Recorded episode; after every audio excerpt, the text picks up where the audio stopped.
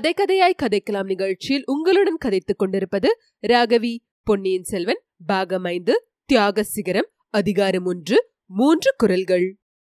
நாகைப்பட்டினம் சூடாமணி விஹாரத்தில் பொன்னியின் செல்வர் பொறுமையுடன் காத்துக் கொண்டிருந்தார். தஞ்சைக்கு சென்று தந்தை தாயாரை பார்க்க வேண்டும் என்ற ஆர்வம் அவர் உள்ளத்தில் பொங்கிக் கொண்டிருந்தது. இலங்கையின் அரசை தாம் கவர எண்ணியதாக தம் மீது சாட்டப்பட்ட குற்றம் ஆதாரமற்றது என்று நிரூபிக்க அவர் ஆர்வம் கொண்டிருந்தார். தந்தையின் வாக்கை மீறி நடந்ததாக தம் மீது ஏற்படக்கூடிய அபவாதத்தை கூடிய விரைவில் போக்கிக் கொள்ளவும் அவர் விரும்பினார்.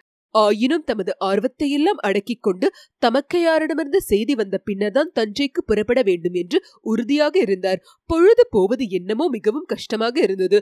புத்த பிக்ஷுக்கள் தினந்தோறும் நடத்திய ஆராதனைகளிலும் பூஜைகளிலும் கலந்து கொண்டு சிறிது நேரத்தை போக்கினார். சூடாமணி விஹாரத்தின் சுவர்களிலே தீட்டப்பட்டிருந்த அருமையான சித்திர காட்சிகளை பார்ப்பதில் சிறிது நேரம் சென்றது.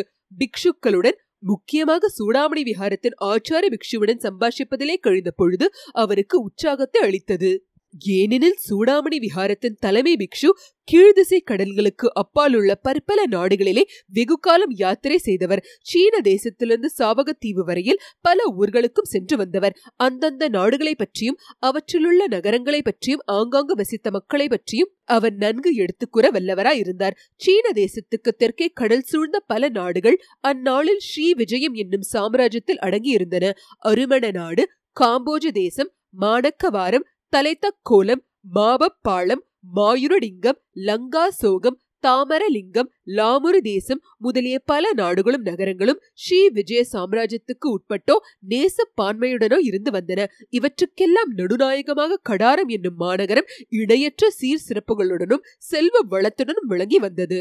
அந்த நாடு நகரங்களை பற்றி விவரிக்கும்படி ஆச்சாரிய பிக்ஷுவுக்கு ஓய்வு கிடைத்த போதெல்லாம் பொன்னியின் செல்வர் அவரை கேட்டு வந்தார். அவரும் அலுப்பு சலிப்பு இல்லாமல் சொல்லி வந்தார். அந்நாடுகளில் உள்ள இயற்கை வளங்களை பற்றியும் வர்த்தக பெருக்கத்தை பற்றியும் கூறினார். பொன்னும் மணியும் கொழித்து செந்நெல்லும் கரும்பும் செழித்து சோழவள நாட்டுடன் எல்லா வகையிலும் போட்டியிடக்கூடிய சிறப்புகளுடன் அந்நாடுகள் விளங்குவதை பற்றி கூறினார். பழைய காலத்திலிருந்து தமிழகத்துக்கும் அந்த நாடுகளுக்கும் உள்ள தொடர்புகளை பற்றியும் கூறினார்.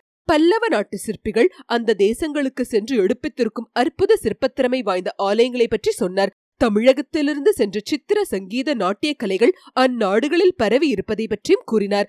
ராமாயண மகாபாரத முதலிய இதிகாசங்களும் விநாயகர் சுப்பிரமணியர் சிவன் பார்வதி திருமால் ஆகிய தெய்வங்களும் புத்த தர்மமும் அந்த தேசத்து மக்களின் உள்ளங்களில் கலந்து குடிக்கொண்டிருப்பதையும் ஒன்றோடொன்று பிரிந்து உணர முடியாதவர்களாக அந்நாட்டு மக்கள் எல்லா தெய்வங்களையும் வணங்கி வருவதையும் எடுத்து சொன்னார். தமிழ் மொழியின் தந்தையாகிய அகஸ்திய முனிவருக்கு அந்த நாடுகளில் விசேஷ மரியாதை உண்டு என்பதையும் அம்முனிவருக்கு பல கோயில்கள் கட்டியிருப்பதையும் கூறினார். இதையெல்லாம் திரும்ப திரும்ப அருள்மொழிவர்மர் கேட்டு தெரிந்து மனத்திலும் பதிய வைத்துக் கொண்டார். அந்தந்த தேசங்களுக்கு தரை வழியான மார்க்கங்களையும் கடல் வழியான மார்க்கங்களையும் இளவரசர் நன்கு விசாரித்து அறிந்தார். வழியில் உள்ள அபாயங்கள் என்ன வசதிகள் என்ன என்பதையும் கேட்டு அறிந்தார். சுவாமி அந்த நாடுகளில் மறுபடியும் தாங்கள் யாத்திரை செய்யும்படியாக நேரிடுமோ? என்று வினவினார். புத்த பகவானுடைய சித்தம் போல் நடக்கும் இளவரசே எதற்காக கேட்கிறீர்கள்? என்றார் பிக்ஷு. நானும் தங்களுடன் வரலாம் என்ற ஆசையினால்தான். நான் உலகத்தை துறந்த சந்நியாசி தாங்கள் புவியாளும் சக்கரவர்த்தியின் திருக்குமாரர் தாங்களும் நானும் சேர்ந்து யாத்திரை செய்வது எப்படி? தங்களை சில நாள் இந்த விஹாரத்தில் வைத்து காப்பாற்றும் பொறுப்பே எனக்கு பெரும் பாரமாய் இருக்கிறது எப்போது என்ன நேருமோ என்று நெஞ்சு திக் திக் என்று அடித்துக் கொள்கிறது. சுவாமி அந்த பாரத்தை உடனே நிவர்த்தி செய்ய விரும்புகிறேன். இந்த கணமே இங்கிருந்து இளவரசே ஒன்று நினைத்து ஒன்றை சொல்லிவிட்டேன். தங்களை இங்கு வைத்துக் கொண்டிருப்பது பாரமாய் இருந்தாலும் அதை ஒரு பாக்கியமாக கருதுகிறேன். தங்கள் தந்தையாகிய சக்கரவர்த்தியும் தமக்கையார் இளைய பிராட்டியும் புத்த தர்மத்துக்கு எவ்வளவோ உதவி செய்திருக்கிறார்கள்? அதற்காக நாங்கள் பட்டிருக்கும் நன்றி கடனில் ஆயிரத்தில் ஒரு பங்கு கூட இப்போது நாங்கள் செய்வது ஈடாகாது. தாங்கள் புத்த தர்மத்துக்கு செய்திருக்கும் உதவிதான் அற்ப சொற்பமானதா என்ன? அனுராதபுரத்தின் சிதிலமான ஸ்தூபங்களையும் விஹாரங்களையும் செப்பனிட செய்த கைங்கரத்தை நாங்கள் மறக்க முடியுமா? அதற்கெல்லாம் இணையான பிரதி உபகாரமாக ஈழ நாட்டின் மணிமகுடத்தையே தங்களுக்கு அளிக்க பிக்ஷுக்கள் முன்வந்தார்கள். இளவரசே அதை ஏன் மறுத்தீர்கள்? இலங்கையின் சுந்தர சிங்காசனத்தில் தாங்கள் ஏறியிருந்தால் நூறு நூறு கப்பல்களில் ஏராளமான பரிவாரங்களுடன் கீழ்திசை நாடுகளுக்கு தாங்கள் போய் வரலாமே. இந்த பிக்ஷுவை பின்தொடர்ந்து யாத்திரை செய்ய வேண்டும் என்ற விருப்பமே தங்களுக்கு மனதில் தோன்றியிராதே. என்றார் ஆச்சாரிய பிக்ஷு. குருதேவரே இலங்கை ராஜகுலத்தின் சரித்திரத்தை கூறும் மகாவம்சம் என்னும் கிரந்தத்தை தாங்கள் படித்ததுண்டா? என்று இளவரசர் கேட்டார். ஐயா இது என்ன கேள்வி? மகாவம்சம் படிக்காமல் நான் இந்த சூடாமணி விஹாரத்தின் தலைவனாக ஆகியிருக்க முடியுமா? மன்னிக்க வேண்டும். மகாவம்சம் படித்ததுண்டா என்று தங்களிடம் கேட்டது தங்களுக்கு படிக்க தெரியுமா என்று கேட்பது போலத்தான். ஆனால் அந்த மகாவம்சம் கூறும் அரச பரம்பரையில் யார் யார் என்னென்ன பயங்கரமான கொடும் பாவங்களை செய்திருக்கிறார்கள் என்று தங்களுக்கு தெரியுமல்லவா? மகன் தந்தையை சிறையில் அடைத்தான். தந்தை மகனை வெட்டிக் கொன்றான். தாய் மகனுக்கு விஷமிட்டு கொன்றாள். தாயை மகன் தீயிலை போட்டு வதைத்தான். பெற்றோர்களுக்கும் பெற்ற மக்களுக்கும் உறவு இப்படி என்றால் சித்தப்பன்மார்களும் மாமன்மார்களும் சிற்றன்னை பெரியன்னைமார்களும் அண்ணன் தம்பிமார்களும் இவர்களை பற்றி சொல்ல வேண்டியதில்லை. குருதேவரே இப்படிப்பட்ட கொடும் பாவங்களை இலங்கை அரச குடும்பத்தினர் செய்தனர் என்று மகாவம்சம் கூறுகிறதல்லவா? ஆமாம் அத்தகைய தீய செயல்களுக்கு அவர்கள் அடைந்த தண்டனைகளையும் கூறுகிறது. அந்த உதாரணங்களை காட்டி மக்களை தர்ம மார்க்கத்தில் நடக்கும்படி மகாவம்சம் உபதேசிக்கிறது. அதை மறந்துவிட வேண்டாம். மகாவம்சம் புனிதமான கிரந்தம். உலகில் ஒப்புயிர்வற்ற தர்ம போதனை செய்யும் நூல் என்று ஆச்சார பரபரப்புடன் கூறினார். சுவாமி மகாவம்சம் என்ற நூலை நான் குறை சொல்லவில்லை. ராஜாதிகார ஆசை எப்படி மனிதர்களை அருக்கர்களிலும் கொடியவர்களாக்கி விடுகிறது என்பதை பற்றிதான் சொன்னேன். அத்தகைய கொடும் பாவங்களினால் களங்கமடைந்த இலங்கை சிம்மாசனத்தை நான் மறுத்தளித்தது தவறாகுமா? மகா புத்திமான்களான புத்த சங்கத்தார் அதனாலேதான் இலங்கை அரச வம்சத்தையே மாற்ற விரும்பினார்கள். தங்களை முதல்வராக கொண்டு புதிய வம்சம் தொடங்கட்டும் என்று எண்ணினார்கள். தாங்கள் அதை மறுத்தது தவறுதான். இலங்கை சிம்மாசனத்தில் வீற்றிருந்து அசோகவர்தனரை போல் உலகமெல்லாம் புத்த தர்மத்தை பரப்பி பாதுகாக்கும் வாய்ப்பு தங்களுக்கு கிடைத்தது. குருதேவரே பரதகண்டத்தை ஒரு குடை நிழலில் ஆண்ட அசோகவர்தனர் எங்கே? இன்று இந்த புத்த விகாரத்தில் ஒளிந்து கொண்டு தங்கள் பாதுகாப்பை நாடியிருக்கும் இந்த சிறுவன் எங்கே? உண்மையில் தங்கள் சீடனாக கூட நான் அருகதை இல்லாதவன் புத்த தர்மத்தை எப்படி பாதுகாக்கப் போகிறேன்? இளவரசே அவ்விதம் சொல்ல வேண்டாம். தங்களிடம் மறைந்து கிடக்கும் மகாசக்தியை தாங்கள் அறியவில்லை. தாங்கள் மட்டும் புத்த தர்மத்தை மனப்பூர்வமாக ஒப்புக்கொண்டால் அசோகரை போல் புகழ் பெறுவீர்கள். என் உள்ளத்தில் இளம் பிராயத்திலிருந்து விநாயகரும் முருகனும் பார்வதியும் பரமேஸ்வரரும் நந்தியும் பிரிங்கியும் சண்டிகேஸ்வரரும் கோயில் கொண்டிருக்கிறார்கள். அவர்களையெல்லாம் அப்புறப்படுத்திவிட்டல்லவா புத்த தர்மத்துக்கு இடம் கொடுக்க வேண்டும். குருதேவரே அடியேனை மன்னியுங்கள். தங்களுடனே நான் யாத்திரை வருகிறேன் என்று சொன்னபோது புத்த தர்மத்தில் சேர்ந்து விடுவதாக எண்ணி சொல்லவில்லை. கடல்களை கடந்து தூர தேசங்களுக்கு போய் பார்க்கும் ஆசையினால் தங்களுடன் வருவதாக சொன்னேன். ஆனாலும் மறுபடி யோசிக்கும் போது இளவரசே தங்கள் வார்த்தையை நான் தவறாகத்தான் புரிந்து கொண்டேன் ஆனாலும் புத்த தர்மத்துக்கும் தங்களுக்கும் தொடர்பு இல்லாமல் போகவில்லை. புத்த பகவானுடைய பூர்வ ஜென்மம் ஒன்றில் அவர் சிபி சக்கரவர்த்தியாக அவதரித்திருக்கிறார். புறாவின் உயிரை காப்பாற்றுவதற்காக தமது சதையை அவர் அரித்துக் கொடுத்தார். அந்த சிபியின் வம்சத்தில் பிறந்தவர் சோழ குலத்தினர். ஆகையினாலேதான் உங்கள் குலத்தில் பிறந்தவர்களுக்கு செம்பியன் என்ற பட்டம் ஏற்பட்டிருக்கிறது. இதை தாங்கள் மறந்துவிட வேண்டாம். மறக்கவில்லை குருதேவரே. மறந்தாலும் என் உடம்பில் ஓடும் ரத்தம் என்னை மறக்க விடுவதில்லை ஒரு பக்கத்தில் சிபி சக்கரவர்த்தி மனுநீதி சோழரும் என்னுடைய ரத்தத்திலும் சதையிலும் எலும்பிலும் கலந்து பிறருக்கு உபகாரம் செய் மற்றவர்களுக்காக உன்னுடைய நலன்களை தியாகம் செய் என்று வற்புறுத்திக் கொண்டிருக்கிறார்கள். மற்றொரு பக்கத்தில் கரிகால் வளவரும் விஜயாலய சோழரும் பராந்தக சக்கரவர்த்தியும் என்னுடைய ரத்தத்தில் கலந்து கையில் கத்தியெடு நால்வகை சைன்யத்தை திரட்டு நாலு திசையிலும் படையெடுத்து போ கடல் கடந்து போ சோழ சாம்ராஜ்யத்தை விஸ்தரி விஸ்தரித்து உலகம் காணாத மகோனத மலையசை என்று இடித்து கூறுகிறார்கள். இன்னொரு புறத்தில் சிவனடியார் கோச்சங்கனாரும் தொண்டை மண்டலம் பரவிய ஆதித்த சோழரும் மகானாகிய கண்டராதித்தரும் என் உள்ளத்தில் குடிக்கொண்டு ஆலய திருப்பணிசை பெரிய பெரிய சிவாலயங்களையும் எழுப்பு மேருமலை போல் வானலாவி நிற்கும் கோபுரங்களுடைய கோயில்களை நிர்மாணி என்று உபதேசித்துக் கொண்டிருக்கிறார்கள். என் முன்னோர்கள் இவ்வளவு பேருக்கும் நடுவில் கிடந்து நான் திண்டாடுகிறேன். குருதேவரே அவர்களுடைய தொந்தரவுகளை பொறுக்க முடியாமல் உண்மையாகவே சில சமயம் எனக்கு புத்த சமயத்தை மேற்கொண்டு புத்த பிக்ஷுவாகி விடலாம் என்று கூட தோன்றுகிறது. கருணை கூர்ந்து எனக்கு பௌத்த சமயத்தை பற்றி சொல்லுங்கள். புத்த பகவானை பற்றியும் சொல்லுங்கள். என்றார் பொன்னியின் செல்வர். இதை கேட்ட பிக்ஷுவின் முகம் மிக்க மலர்ச்சியடைந்து விளங்கியது. இளவரசே பௌத்த மதத்தை பற்றியும் புத்த பகவானை பற்றியும் தாங்கள் அறியாதது என்ன இருக்கக்கூடும்?